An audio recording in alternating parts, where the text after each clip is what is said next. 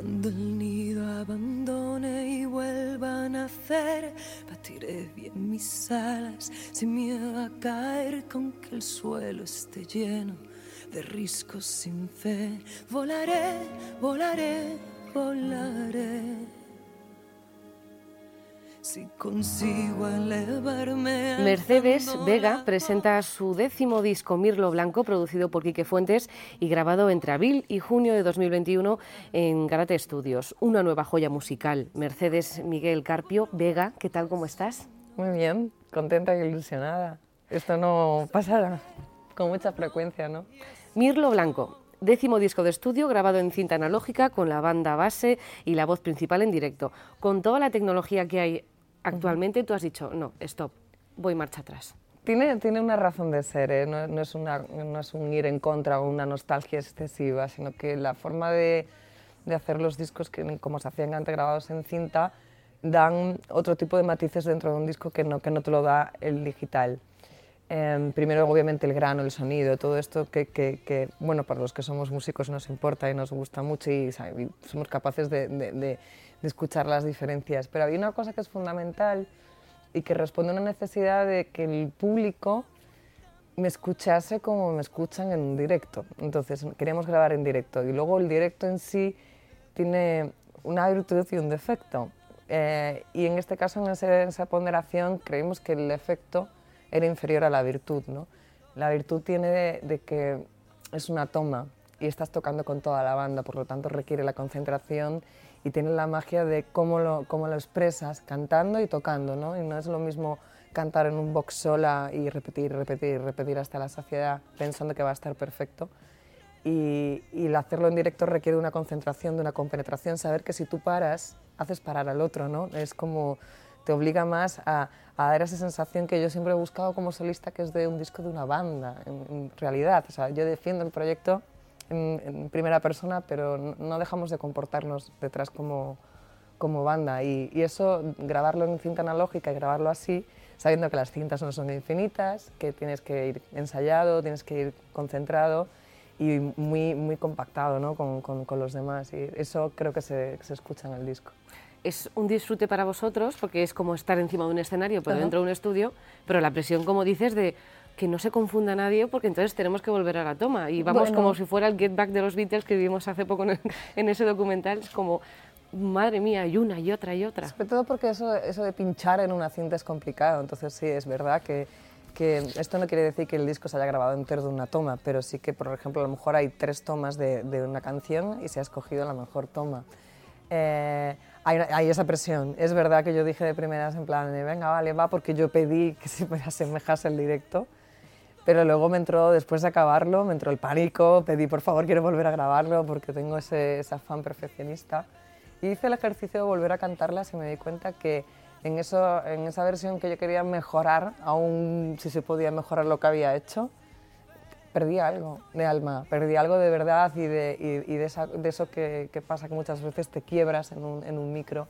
Y yo quería que esa verdad estuviese detrás de las canciones, así que nos quedamos con lo original. Esto suele pasar. Dices que Mirlo Blanco es un disco crudamente honesto, enérgico, donde en comunión singular la belleza, la nostalgia, la euforia, la rabia, la paz y el duelo bendicen el pan y se rifan la cruz. Todo esto en 12 canciones. Sí. ¿Cómo es posible aunar tanto? Porque creo que en definitiva no lo digo como algo negativo, pero sí como algo que tiene su peso dentro del disco. Es un disco con, con mucha injundia a nivel letras, creo que aborda temáticas quizás más amplias de lo que ha abordado en otros discos. Eh, están abordadas desde un punto de vista, en, esos, en ese sentido sí, de, de la madurez y de, y de, haber vivido lo que hemos vivido, donde nos hemos dado cuenta que somos vulnerables, donde la escala de prioridades se, se altera ¿no? y, y empiezas a poner realmente lo importante arriba. ¿no? Entonces, está cantado con, con, esa honestidad, está cantado con esa crudeza, con, esa, con esas emociones también a flor de piel. Aunque las canciones no todas estén escritas durante la pandemia, sí que están cantadas post pandemia. Y eso quiere decir que en la parte de la emoción está eso de, ¿y si fuera el último? ¿no? O sea, si esto es el último, ¿qué, qué, cómo cantarías esto? ¿no? ¿Cómo lo querrías hacer?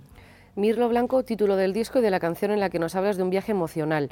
Después de casi dos décadas dedicadas a la música, ¿este Mirlo Blanco puede ser tu disco más personal? Bueno, yo creo que lo es en tanto en cuanto es el que más mayor exposición personal tiene. Eso sí que es verdad, ¿no? Eh, creo que por una vez he intentado, o por lo menos eh, eh, también es un disco que no está escrito con la pretensión de ser un disco, eran canciones que iba escribiendo, por lo tanto tienen, tienen esa frescura de no estar pensadas ni, están, ni estar hechas atropelladas después de una gira y venga que tienes que componer, tienes que hacer un disco porque hay que seguir, la maquinaria tiene que seguir. En este momento en el que a todos nos frenaron esa maquinaria, eh, simplemente miro para atrás y veo que tengo y cuando quiero darme cuenta resulta que tengo un disco, ¿no? Entonces, esto venía a colación de si es un disco muy personal. Creo que sí, porque es que cuando estaba escribiendo esas canciones me estaba desahogando, entonces eh, hay, un nivel de exposición personal alto, eso sí que es verdad. Lo abres con El Valle. ¿Por mm. qué lo abres con una canción tan experimental, tan especial? Lo abro con El Valle porque eh, escuché el Chori a Chori, que yo no lo conocía, lo escuché, en un, no, no, recuerdo, en un documental en televisión, escuché a un grupo de gente cantándolo y me quedé completamente enamorada de la melodía y, lo estaban cantando también en un bosque con, sonando los pájaros. Entonces empecé a investigar, porque todo lo que me gusta lo investigo. Y di con el, poema de José Arce, ¿no? de 1957, y luego vi que, que lo había musicado Miquel Laboa en, en su álbum Batiru. Y sobre todo, traduje, el, encontré la traducción del euskera al castellano y cuando yo vi ese poema que habla sobre la libertad de un pájaro y que si lo quieres, lo amas, tienes que amarlo como es porque si le cortas las alas dejará de ser un pájaro, de repente vi todo el concepto de Mimirlo Blanco resumido en un poema. Entonces me emperré dije, quiero que esto abra el disco, quiero que abra con esos pájaros trinando, quiero que todo esto esté. Entonces grabamos en un valle eh, que había al lado del estudio en Garate vinieron una cuadrilla de, chicos allí porque yo, ya decía, no, o sea, estudié dos años italiano para cantar un disco, no quiero pensar lo que debería de estudiar para cantar bien en euskera. Y creo que aparte que es un, es un cantar que les pertenece a ellos y que como ellos no, no, lo hace nadie. Y vinieron y lo cantaron y sonaron los pajaritos y todo fue perfecto. Me hinché de llorar y, y dije, este es el valle para abrir mi disco. Dueto también con Manuel Carrasco y trío con las artistas Francisca Valenzuela y la Marisol. Mm. ¿Eres tú quien elige la canción con la que colaboran o son ellos los que dicen, bueno, de este disco me veo más aquí o allí? No, es que son, son canciones en las que propongo canción directamente. Yo no, en mis discos no, no abro el disco porque no, no, no canto como en, compañía de, de, de otro artista por una razón comercial, lo hago porque son amigos son amigos en los que probablemente en el proceso de creación de la canción he pensado en algún momento que sería bonita compartirla con ellos. Si, si Manuel, Francisca y Marisol me hubieran dicho que no, esas canciones las hubiera cantado yo sola. Entonces mm, tengo la suerte de tener muy buenos amigos con un talento enorme y que, y que son amigos de verdad, que vienen a cantar con, con, con, cariño y con amor y creo que aportan mucho esas canciones y, y me gusta mucho. Con Manuel es una amistad de ya 20 años ¿no? y nunca habíamos cantado juntos y, me pareció que, que, si él quería era, era un buen momento y, lo hablamos en plan, oye, no hemos cantado juntos, tú y yo, esto cómo, cómo puede pasar, ¿no? Y, mm, y, con Francisca y con Marisoles era como subir la apuesta, ¿no? Es decir, ¿por qué un dúo y no un trío de mujeres, sobre todo en una canción que dice tanto ¿no? de nosotras y que intenta pues, hacer un poco una reivindicación a que las mujeres cuando hablamos firmes y contundentes Em, no somos histéricas, no somos todos esos atributos que nos dan, incluso el están con la regla, ¿no? que a veces no lo suelen decir, si no somos dueñas y señoras de, de, nuestras decisiones y cuando alzamos la voz no hay quien nos ponga un bozal, o por lo menos a mí no me lo van a poner, ni a ellas tampoco. Muy bien, que no nos lo pongan nunca. Eh, hablábamos de lo bonito que ha sido eh, el Valle y de cómo se grabó y esa atmósfera que se creó, pero también cierras con Patria, Vuelve a renacer como un río, vuelve a renacer sembrando rojos campos de amapolas, vuelve a creer que hay quien te añora. Es un final que eriza la piel. Fíjate que Patria era una canción que yo propuse, yo propuse como un hidden track, ¿no? una puesta oculta dentro del disco.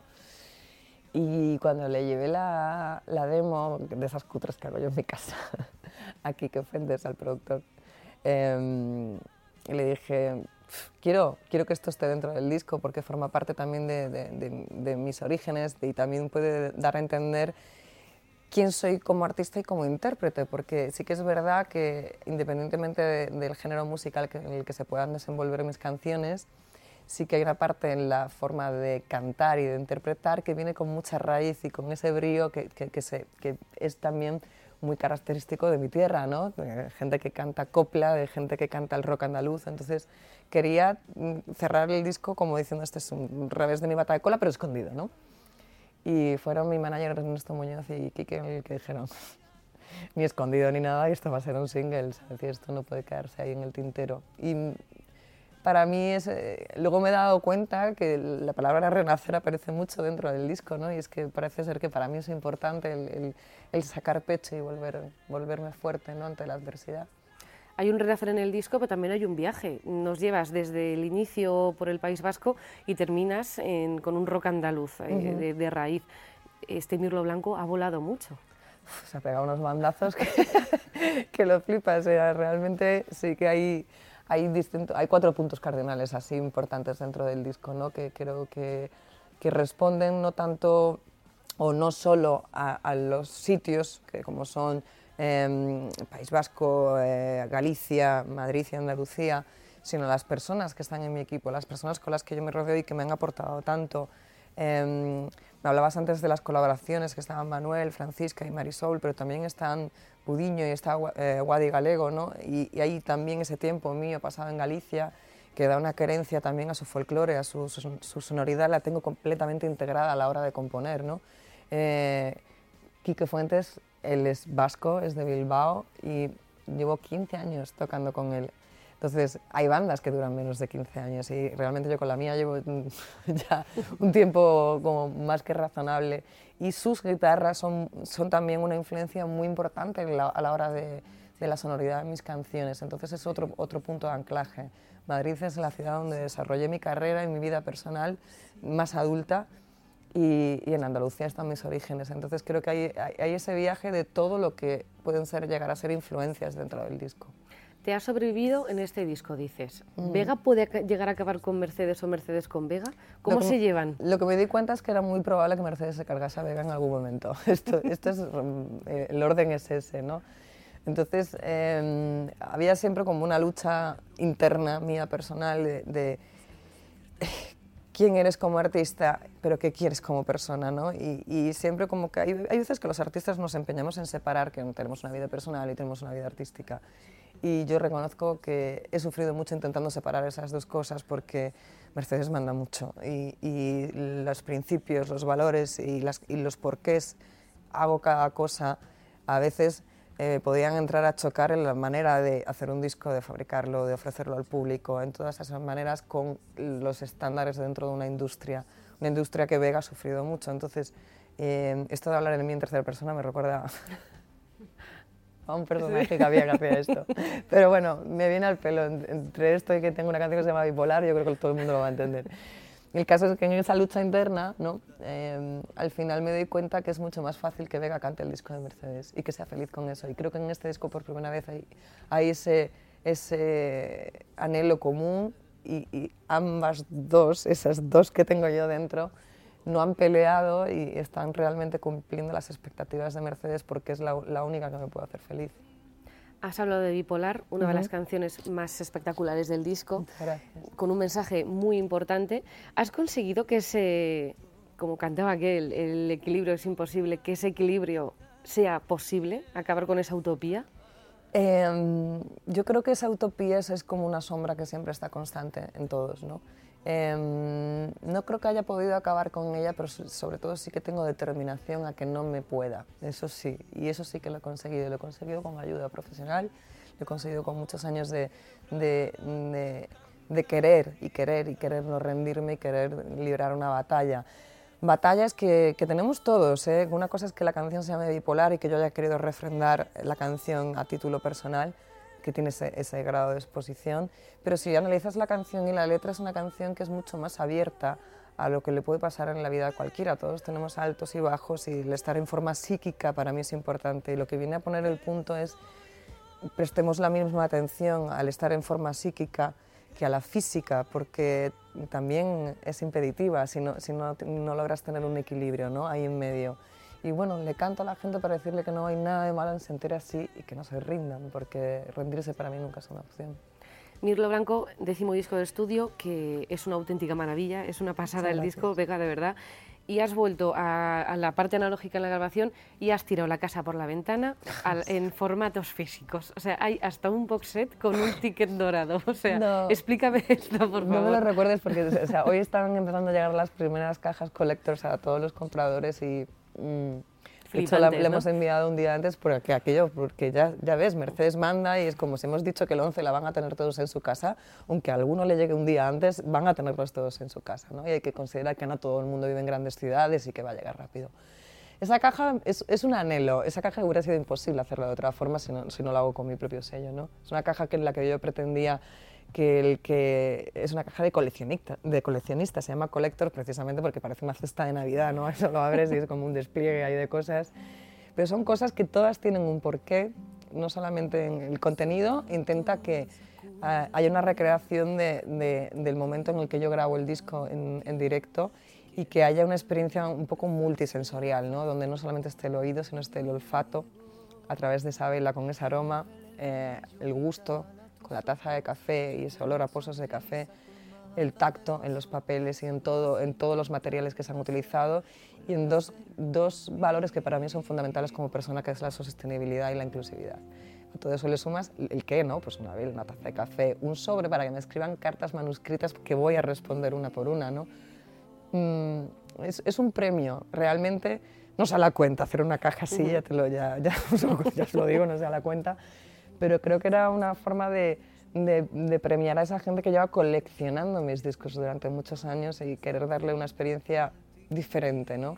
Y, es, el orgullo de la Madriguera Records en el sentido de que esa caja se ha hecho con un sello en el que trabajan cuatro personas, a tiempo total dos, es decir, y, y, con un equipo de gente que, que que me ha ayudado, ¿no? O sea, desde mi equipo de comunicación, al que conocéis, eh, mi equipo obviamente de management con Pinhouse, y, pero también gente que ha contribuido mucho, que ha sido We Sustainability Project, que es un, un proyecto de gente joven que, que, busca la regeneración y ser esa, esa, esa generación de la regeneración, ¿no?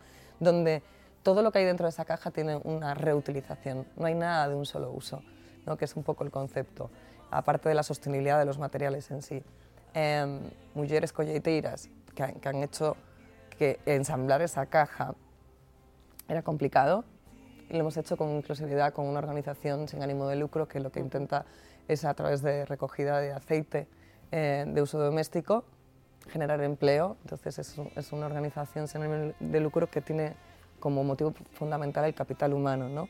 y que cada vez que consiguen recoger más aceite, están ayudando de una forma sostenible al planeta, pero a la vez están dando trabajo y ayudando a mujeres que están en exclusión de riesgo social y laboral. ¿no? Eh, entonces es todo muy bonito a nivel concepto. Si eso le sumas, el, detalle más curioso es en el aroma, la vela con la que va en esa caja, por ejemplo, se llama The Artist Studio. El, el primer día que la compré, la compré por el nombre, fue en plan, me encanta. Para mí, la puse me enamoré del aroma y de repente me acompaña en muchos discos a la hora de grabar. De repente dije, ¿y cómo meto yo el olor dentro de esta caja? ¿no? Y busqué quién hacía esta vela, la hace Singular Olivia, una chica se llama Paula González, que hace todo de forma sostenible. Y, y, muchas veces a los artistas nos llaman para hacer colaboraciones en plan de a cambio de producto tal, tal, tal, en tus redes, stories y tal, y es como, a mí me agota estas cosas y no, no, no me gusta, ¿no? Pero por una vez dije, si soy yo quien lo planteo, en vez de que me lo planteen a mí, entonces llamé y de repente me encontré con Paula, que había sido compañera conmigo en la universidad y había tomado otro, otro, camino completamente distinto.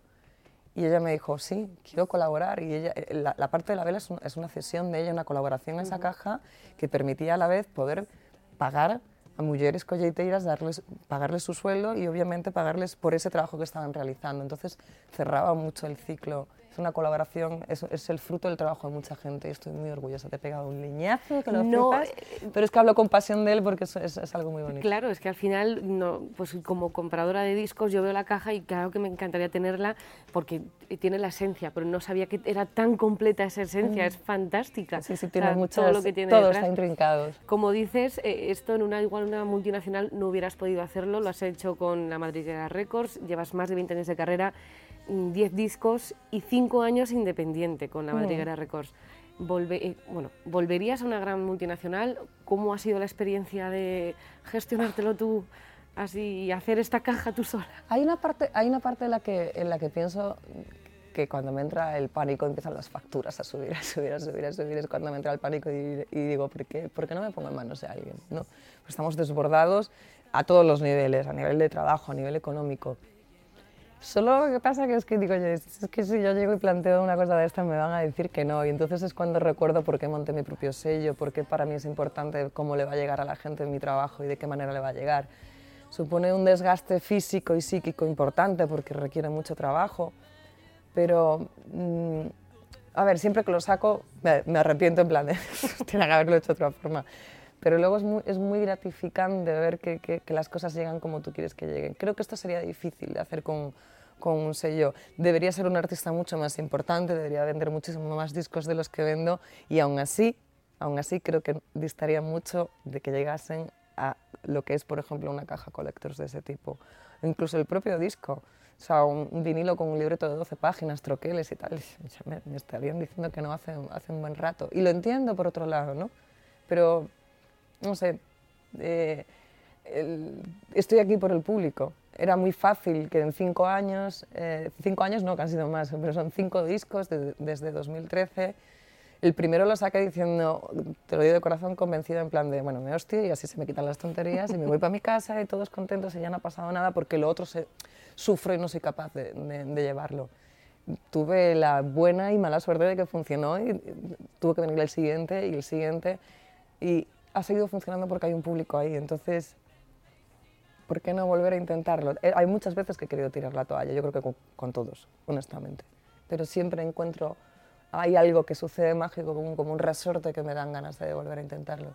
Bueno, ahí está el público. El público que aparte vas a, vas a poder ver y con el que vas a poder charlar incluso en, las firmas de discos el 14 de febrero en Valencia, el 15 de febrero en Barcelona, el 16 en Zaragoza. Ahí te acompañará Quique Fuentes, productor del disco y tu guitarrista desde hace ya más de 15 años, vamos, tu, tu, tu hermano. Y luego vas a girar el 4 de marzo por Valencia, el 11 de marzo en Córdoba, 18 en Madrid, 19 en Zaragoza, 25 en Vigo, 26 en Coruña y 2 de abril en Bilbao, a falta del resto de fechas que que ya irás cogiendo carrerilla y mental, mentalizarse, ¿no? Para, para ver cómo está preparándose esa gira. Es la parte que más me apetece, porque es que, eh, imagínate, es un disco grabado en directo, yo, yo soy animalillo de escenario y es donde realmente disfruto, donde, donde tengo ese feedback que es el que más me importa y esto no es, no es menospreciar para nada, yo siempre digo que, que los medios de comunicación juegan un papel fundamental para, para, para hacer llegar un trabajo las reseñas de, críticos musicales que, puedan ensalzar tu trabajo son importantes, pero si no le llena al público que está abajo, a mí al final no me servirá de nada. Entonces, ese testeo es cuando se produce, es en la gira, es cuando yo recibo las gratificaciones que realmente me importan, ¿no? Y luego en la gira, aunque haya esas firmas, la gente sabe. Hay veces que me dicen, montamos un meet and greet y yo digo, ¿pero qué meet and greet? Si saben que, que, al acabar un concierto me voy, les saludo y les firmo a todos y estoy con todo el mundo. O sea, si conmigo un meet and greet habrá que hacerlo el día y no creo que llegue. Entonces, el, el, día que, que, que, llene un sitio con, yo qué sé, con 15.000 personas y no, no sea capaz físicamente de abordar a todo el mundo, pero no sé, yo sigo haciéndolo así. El día que no pueda, pues creo que la gente que que, viene muchos años a verme, viene, tiene, esa querencia por venir a verme, entenderán que no podré hacerlo, ¿no? Pero bueno, mientras que pueda hacerlo, ¿por qué no? Pues Mercedes, Vega, muchísimas gracias por este Mirlo Blanco. Ojalá vuele, bueno, vuele tanto como nos ha hecho volar a nosotros. Escuchándolo es una maravilla. Y no sé si serán 15.000 personas en las que, que reunirás en, en, un concierto. Igual no merece tanto la pena, sino estar en una sala más pequeña y, y poder seguir teniendo, sintiéndote tan cerca como, como lo eres. Muchas gracias a vosotros.